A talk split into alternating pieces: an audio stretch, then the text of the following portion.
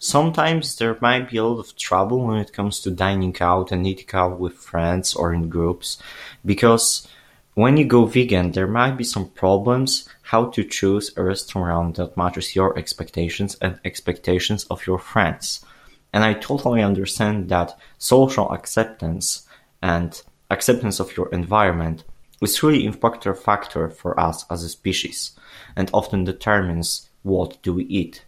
So I wanted to give you some tips uh, for eating in the city or in groups and organizing parties. I really try to avoid making another person uncomfortable when she's eating out with me, and sometimes it was the case that my friends were ashamed of what they were eating because they thought I'm vegan and this was important to me.